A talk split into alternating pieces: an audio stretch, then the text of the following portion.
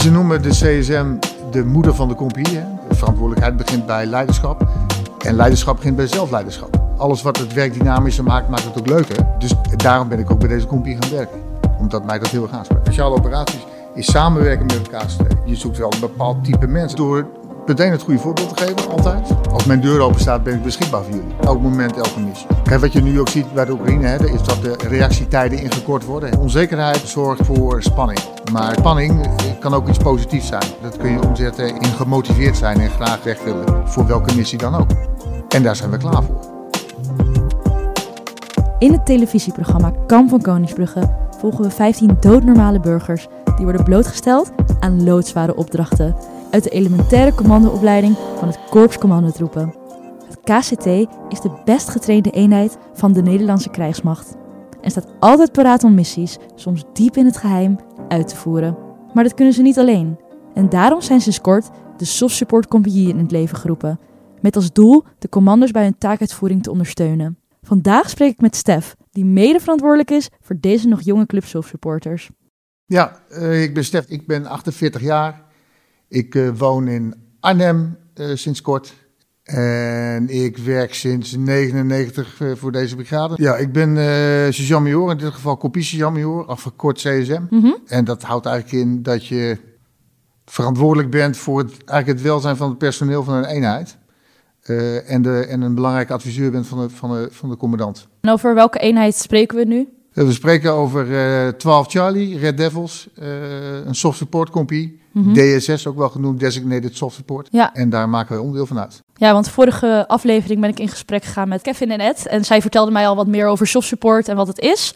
En jij bent dan dus een compagnie sergeant-majoor van een soft support eenheid. Ja, dat klopt. En ik heb gehoord dat deze compagnie ook best wel een jonge eenheid is. Hoe lang duurt het om zo'n eenheid uh, te vormen? Ja, om, om het te vormen, we zijn denk ik nu ongeveer twee jaar onderweg in deze organisatie te gaan werken. Mm-hmm. We zijn eigenlijk vanaf begin dit jaar uh, officieel uh, een soft support eenheid. Oké, okay, en twee jaar, even voor mij een referentiekader, is dat lang of is dat kort als je een beetje om je heen kijkt naar uh, nou, meer te zijn, is dat relatief kort. Mm-hmm. We zijn ooit begonnen met een, met een pilot, omdat de toenmalig uh, commandant de landstrijdkrachten Marten Kruijff vond dat er soft support moest komen. En zijn we begonnen met een pilot, met een Delta Compie, dat is mm-hmm. de andere soft support compie. Uh, met een pilot ranger, om te kijken van hey, hoe moet zo'n eenheid eruit zien en hoe moet dat uh, in zijn werk gaan. Hoe ziet de organisatie eruit, wat moet erbij, wat moet er, moet er vanaf, uh, dat soort dingen allemaal. En uiteindielijk hebben we de opdracht gekregen om twee compagnieën te formeren die er mm-hmm. ongeveer hetzelfde uitzien. En jij was vanaf het begin van deze pilot ook al aanwezig hierbij of toen nog niet, of kwam dat later pas? In het begin vanaf de zijlijn, toen was ik nog sergeant-majoor operatie bij onze Bravo-compagnie, maar later vanuit de badstaf, en ik heb hiervoor bij de bataljonstaf gewerkt, bij de sectie één, het gaat over personeelszaken. Nou, het personeel is ook anders ingedeeld, ja, dus precies. Dan ben je daar wel uh, druk mee uh, met hoe zo'n eenheid er qua organisatie, personeelsorganisatie uit komt zien. Dus ik ben eigenlijk wel vanaf het begin betrokken geweest via de zijlijn of direct. Hoe voelde het dan om eigenlijk vanaf nul tot, tot dit punt Uh, die vorming mee te maken en mee te creëren en daar invloed op te hebben? Nou, het is, het, het is natuurlijk heel sp- spannend. Mm-hmm. Of in ieder geval, ja, ik vind, ik vind het heel erg interessant om, om uh, samen te werken met sof-eenheden. Alles wat het werk dynamischer maakt, maakt het ook leuker. Mm-hmm. En zo'n omgeving, een sof-omgeving, is niet iets wat wij gewend zijn, maar waar we wel heel graag bij willen aansluiten. Dus daarom ben ik ook bij deze compagnie gaan werken. Omdat mij dat heel erg aanspreekt. Ja, want waarom willen we daar zo graag bij, bij aansluiten? Omdat het op een of andere manier wel sexy is. Vertel, leg uit. Nou ja, als je, als je vertelt, hè, mm-hmm. net als het programma Kamp van Koningsbrugge ook, dat gaat eigenlijk over het Korps Commandotroepen. Ja, hè? Precies. En zodra die naam valt, trekt dat mensen aan. Ja, dan vindt iedereen dat in één keer uh, super vet. Super ja. Tof. En weet je wel, we, we, we hebben toch een beetje te maken, en dat klinkt een beetje flauw, met, de, met een Call of Duty generatie die dat soort beelden ziet. Mm-hmm. En dat trekt mensen aan. Ja. Of ze nou geschikt zijn of niet. Of, of, of... Ja, het is gewoon het ultieme punt, zeg maar, om te kunnen bereiken. Ja. Voor, voor heel veel mensen. Ja. Maar het is niet alleen sexy, uiteraard. Mm-hmm. Het is ondersteunen aan speciale operaties. Ja. Het woord zegt het al, hè? Speciale operaties. Dat is dus niet iets wat iedereen doet. En daar heb je ook een speciale mindset voor nodig. En mensen die dat heel graag willen. Die altijd klaar zijn om ingezet te worden. Dat is de uitdaging om, om hier te werken. Mm-hmm. Als je verwacht dat je heel erg voorspelbare dingen gaat doen of de normale missies gaat draaien, dat is dus niet zo. Speciale operaties is samenwerken met het K C T. En samenwerken betekent dus ook echt samen. Mm-hmm. Dus je bent betrokken bij speciale operaties. En daar heb je ook speciale mensen voor nodig. En eenheden die daartoe in staat zijn. Ja, dus eigenlijk is het er nog een extra dimensie, een extra laag bovenop wat iemand al al deed. Ja. En het is niet voor iedereen weggelegd. Dus eigenlijk ook een heel bijzonder stukje extra bovenop leggen. Nou, dat denk ik wel. Je zoekt wel een bepaald type mensen. Er komt ook mm-hmm. een bepaald type mens op deze eenheid af. Ja. Die gewoon heel graag bijzondere en, en uitdagende dingen willen doen. Ja, precies. En dat de Special Forces, dat mensen daar tot aangetrokken worden... merk je dat dan dus ook echt bij de, de soft support? Dus dat ze dat hier dan ook al hebben? Ja, d- absoluut. Absoluut. Kijk, wij, wij zijn natuurlijk niet een, een soort van pre-commando-eenheid uh, mm-hmm. of zo. Dat nee. als je hier komt, dat je ook naar het K S T kan. Maar er zijn wel over het algemeen mensen die die ambitie hebben. Ja, precies. En denken van, hé, hey, dat lijkt me wel wat. Ja, dan is dit als instapniveau natuurlijk uh, sowieso een aardige voorbereiding. Mm-hmm. En wat is jouw meerwaarde voor deze jongens en meiden die dit doen? Nou, wat, wat, wat ik... Ik heb het net over mijn formele taken gehad, hè? Mm-hmm. Over het welzijn van de compie en het adviseren van mijn commandant. Ben ik ook vooral een mentor voor jonge leidinggevenden. Ja. Die lopen hier rond, hè? Er lopen hier luitenanten rond die van de K M A afkomen. Die zijn twee, drieëntwintig jaar. Uh, die moeten leiding geven aan een hele ervaren eenheid. Ervaren ja, jongens, want we hebben hier eigenlijk alleen wat. maar doorstromers uh, zitten. En je mm-hmm. kunt hier niet beginnen als groepscommandant of als, uh, als manschap. Dan moet je daarvoor eerst een functie hebben gedaan. Ja. Uh, dus dan is het voor jonge leidinggevenden lastig om daar uh, hun plekken te vinden. En ik zie mezelf echt als een vraagbaak, mm-hmm. maar ook als een begeleider. Ik geef uh, gevraagd en ongevraagd uh, commentaar op wat mensen hier en hoe ze het doen. Ja, wanneer jij ziet dat moet hier uh, commentaar geleverd worden, dan uh, of het goed of slecht is, jij bent er, jij staat daar. Ja, absoluut. Ja, ja en je zei net ook al, liet je het woord uh, Kamp van Koningsbrugge even, uh, even vallen. Mm-hmm. Uh, want een belangrijk onderdeel van Kamp van Koningsbrugge is dat niemand belangrijker is dan het team. Dus de kandidaten dienen niet alleen hun eigen hachje te redden, maar ook om te kijken naar de mensen naast hen. Nou, dat doe jij al dan voor die groep eigenlijk, ja. maar ook bij hun onderling. Hoe zorg jij als compagnie sergeant-majoor ervoor dat mensen binnen deze eenheid naar elkaar om blijven kijken? Uh, ja, dat, dat, dat doe ik door meteen het goede voorbeeld te geven, altijd, mm-hmm. in mijn, mijn doen en laten. Ik zorg voor normale omgangsvormen binnen deze compagnie. Dat betekent dat er een enorme laagdrempeligheid is. Niemand hoeft mij per se met mijn rang aan te spreken. Dat mogen ze wel doen, dat doen ze meestal ook, maar het hoeft niet. Wel. Ja. Uh, ik zeg ook altijd tegen mijn personeel, of tegen het personeel van mijn eenheid, als mijn deur open staat, ben ik beschikbaar voor jullie. Mm-hmm. Voor iedereen van de eenheid. Ja. Dus die laagdrempeligheid zorgt er ook voor dat mensen makkelijk met elkaar praten.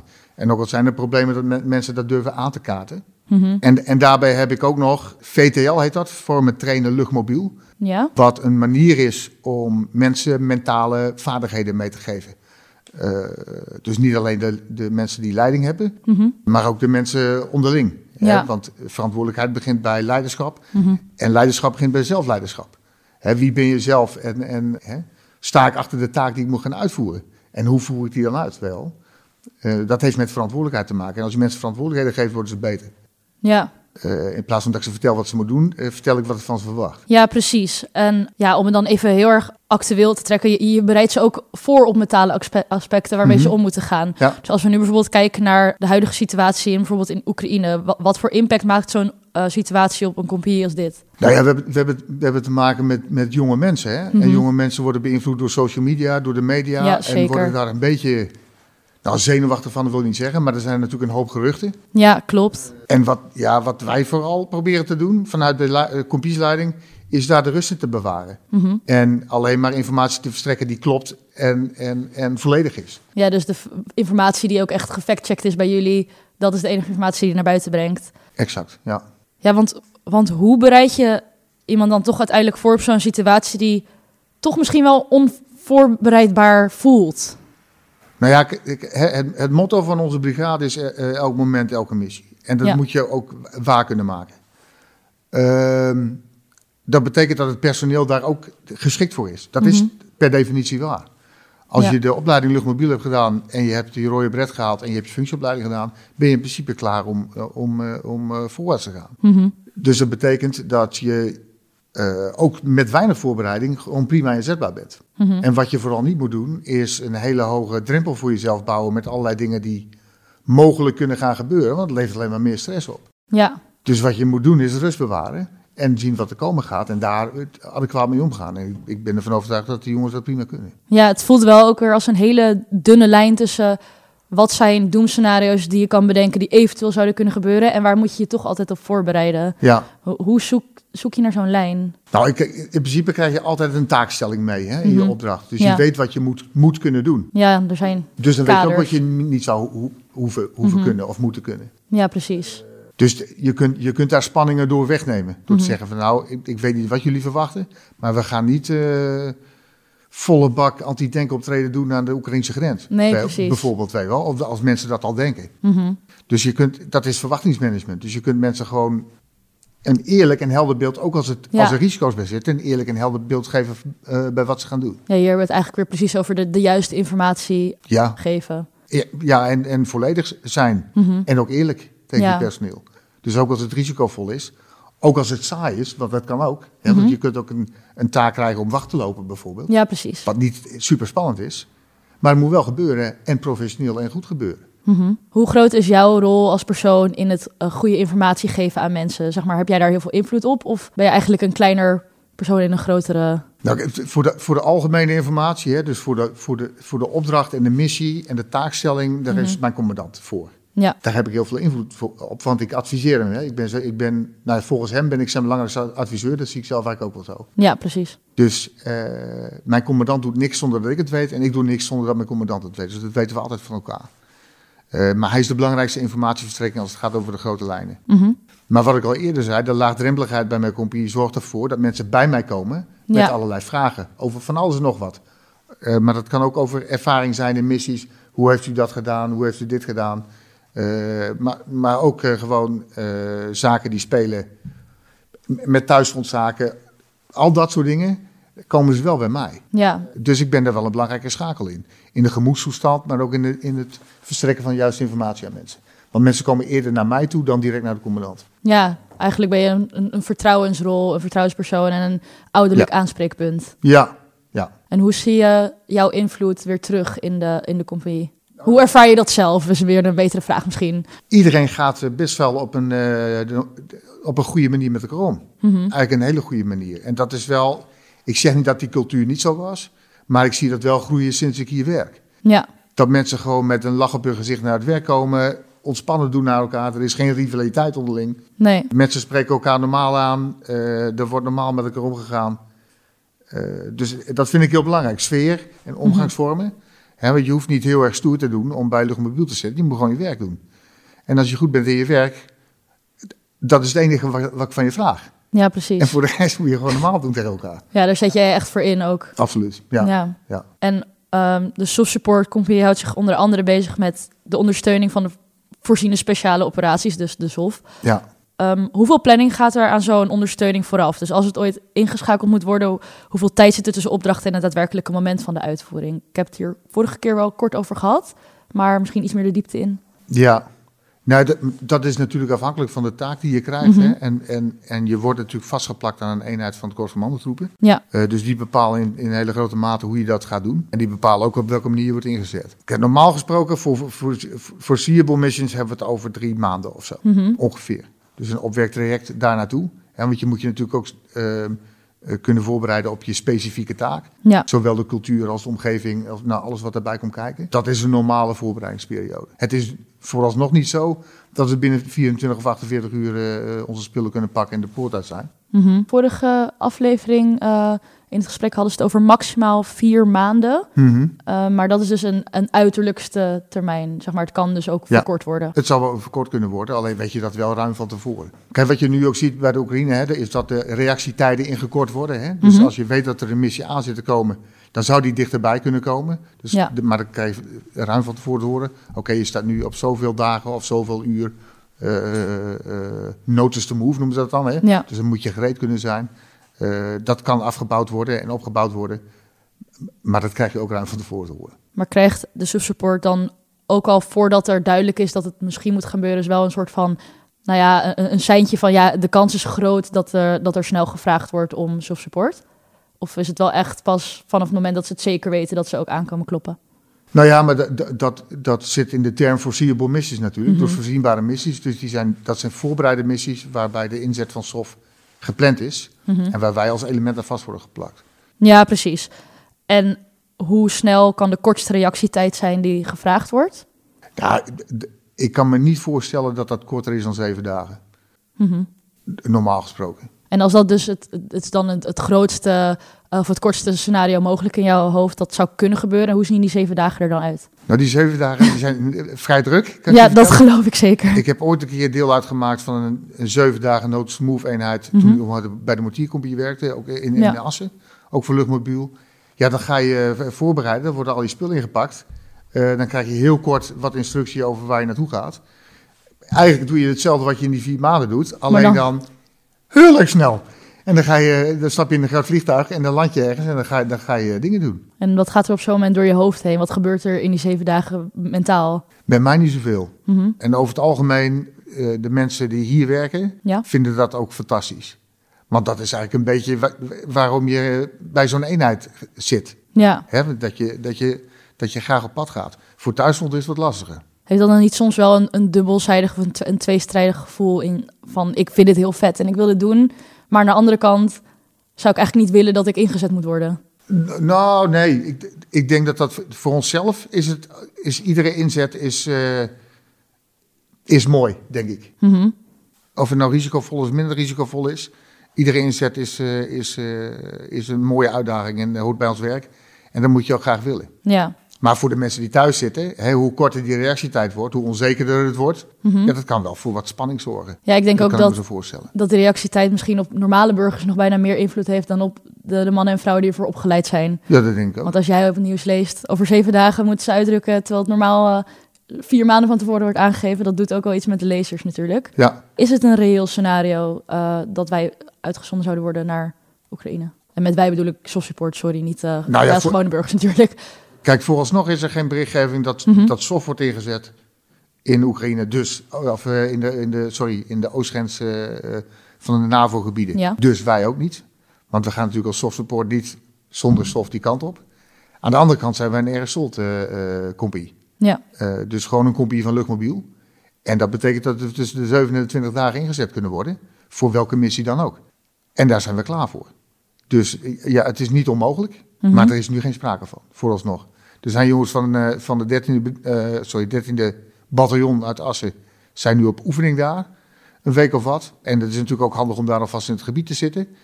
Uh, maar vooralsnog is er geen sprake van inzet. Ja, nu heb ik dan toch wel een doemscenario-vraag waar we het eigenlijk dus niet over zouden moeten hebben.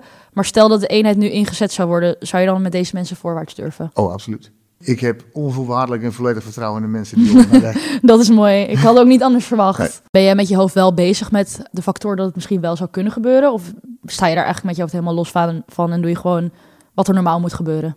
Ik ben inmiddels in een, uh, in een fase in mijn loopbaan be- uh, beland dat anything goes wat mij betreft. Mm-hmm. Dus als, ik, uh, als er op een knop gedrukt wordt en ik moet binnen twee, drie dagen ergens staan of binnen een week ergens staan. Dan sta je er. Dan sta ik er, ja. Maar dat is, dat is voorbeeldgedrag, hè, waar ik het al eerder over had. Je, dan moet je voorop lopen. En zelf niet denken van, oh, wat gebeurt er nou in één keer? Mm-hmm. Want dat, dat, dat zien mensen. Ja. Ja. Dus moet je de rust bewaren. En, en dat is ook echt zo. Ja, jij hebt natuurlijk ook een leidende functie. Dus ja. je, je, je zei het al aan het begin, ik probeer altijd het goede voorbeeld te geven. Ja. En uh, de, de mannen en vrouwen onder jou, zie je daar wel meer bij dat er toch wel wat meer stress uh, opkomt? Nou, ik, ik denk als een inzet uh, dichterbij komt en reëler mm-hmm. wordt, zeg maar, dat mensen zich daar druk om maken. Ja. Hè, wat ik al eerder zei, geruchtenstroom, social media, verhalen links, verhalen rechts. Ik heb gehoord van die is het zo dat. Ja, ja, dat krijg je vaak. Ik, ik probeer dat dan een beetje weg te nemen met mensen. Mm-hmm. Uh, door ze de juiste informatie te geven, maar ook omdat ze weten dat ze van mij, dat ik altijd eerlijk ben en van mij de juiste informatie krijgen. Kijken ze ook naar mij. Ja, precies. Wel. Dus uh, daar ben ik ook blij om. Dat ze mij dan weten te vinden. Zeker, snap ik, ja. Dus als ze onzeker zijn over dingen, kunnen ze, weten ze me ook te vinden. Of het nou privé is of militair of mm-hmm. spanningen voor een missie. Ja. Mensen weten mij te vinden. Ja, en nu hebben we het vooral over één-op-één uh, support. En hoe zit dat met de, de groepsmentaliteit, uh, de groepssupport onderling? Heb je daar ook nog grote invloed op? Of? Nou ja, ze, ze noemen de C S M de moeder van de compie. Hè? Mm-hmm. Dus, en een moeder zorgt uh, voor uh, haar kinderen, in dit geval zijn kinderen. Uh, dus daar, komt, daar, daar hoort ook bij dat je mensen moet inspireren. Mm-hmm. En af en toe doe je dat door, uh, heel, door serieus en doortastend te zijn. Uh, ik doe dat vaak door ge- gewoon een geintje te maken waar iedereen bij is. Ja. En zodat, ik, zodat het een beetje ontspannen sfeer blijft. En tevens ben ik degene die alle feestjes en, en dat soort dingen organiseert hier. Mm-hmm. Dus, en dat is ook heel belangrijk voor een eenheid. Hè, dat, je, dat je af en toe bij elkaar komt in een iets andere setting. En even een drankje doet of een muziekje luistert en, en wat gezelligs doet met elkaar. Mm-hmm. Uh, want dat kan prima. En daar wordt die eenheid, maar daar heb ik wel een grote rol in. Ja. Ja, precies. Ja.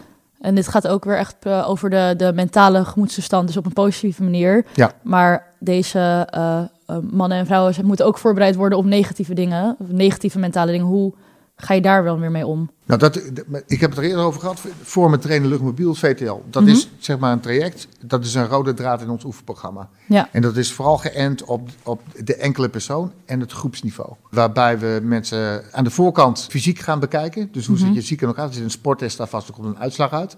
Dus mensen weten waar ze aan moeten werken, hè, waar ze beter in kunnen worden. Hè. Mm-hmm. Bijvoorbeeld als je niet heel veel armkracht hebt, dan kan je je armen gaan trainen. Ja, of precies. Als je niet heel veel duurvermogen hebt, kun je gaan hardlopen of gaan fietsen.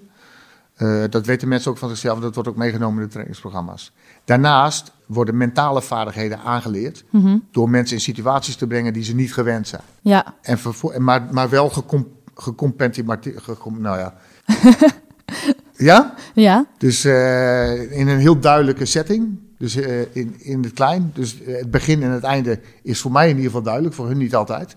Uh, maar het begint ergens en het eindigt ergens. En daartussenin Uh, zien we gedragingen van mensen en dat wordt met ze geëvalueerd. Mm-hmm. En dat wordt dan niet geëvalueerd op het resultaat van hey, we hebben het goed gedaan of we hebben het slecht gedaan.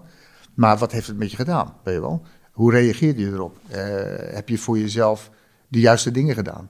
Ben je behulpzaam geweest? Mm-hmm. Heb je andere hulp geboden? Heb je hulp ontvangen? Dus op die manier uh, help je mensen in een, op een heel kleinschalig niveau. En op dat niveau moet dat ook gebeuren, denk ik. Ja. Uh, maak je mensen beter en bewuster van hun eigen uh, goede en minder uh, goede uh, kwaliteiten. Zelfbewustzijn is ook zel- zelfleiderschap. Hè? Mm-hmm. Dus mensen ja, moeten zichzelf heel goed kennen. Mm-hmm. Maar moeten elkaar ook kennen en moeten hun leider kennen. Ja. En hun leider is de groepscommandant of de plaatsvervanger. Want ja. die staat het dichtst bij. Dus hoe sterker je dat team maakt en hoe meer je die mensen uh, met elkaar ervaringen leert opdoen. Mm-hmm. Soms in het groot, soms in het klein, soms heel kort, soms een langere periode. Leer die mensen elkaar heel goed kennen en dan word je een beter team van, per ja. definitie. Dit alles zorgt er dan natuurlijk voor dat ze samen opgeleid zijn en ook niet individueel, want dat is natuurlijk ook een heel belangrijk aspect. Ik zou het ook graag toch nog wel even een keertje willen, weer willen terugkoppelen naar Oekraïne. Want wat, wat doet het nou echt mentaal toch met zo'n eenheid, dit nieuws en dat dit gebeurt? Hoe, wat voor impact heeft dat op hun? Nou ja, het, wat ik eerder zei, on- onzekerheid z- zorgt voor spanning. Mm-hmm. Maar t- spanning kan ook iets positiefs zijn. Hè? En ja. dat kun je omzetten in, in, in gemotiveerd zijn en graag uh, weg willen. En overal klaar voor zijn. En dat is waar wij voor staan. Mm-hmm. En dan maakt die mentale druk niet heel veel uit. Want die spanning leidt tot motivatie. En die motivatie leidt tot inzetbaarheid. Ja. En, en daarom zijn wij ook voor iedere taak, ieder moment uh, bereid om die uit te voeren. Ja. Dus ook, ook als het gaat om, uh, om het, uh, het verdedigen van de oostgrens van de NAVO-gebieden. Uh, Jullie zijn altijd klaar. Altijd. Ja, ik wil je heel erg bedanken dat je met mij in gesprek wilde. Heel graag gedaan. Voor je mooie verhalen, mooie informatie. En laten we maar gewoon hopen dat het niet nodig is om in te zetten. Maar fijn en goed om te weten dat we altijd paraat staan. En uh, ik wil je nog heel veel succes wensen met uh, het verloop van jouw taak als compagnie-sergeant-majoor. Ja, dankjewel. Ben je ook fan van onze podcastserie? Help ons dan door een review achter te laten of raad de show aan bij vrienden en familie.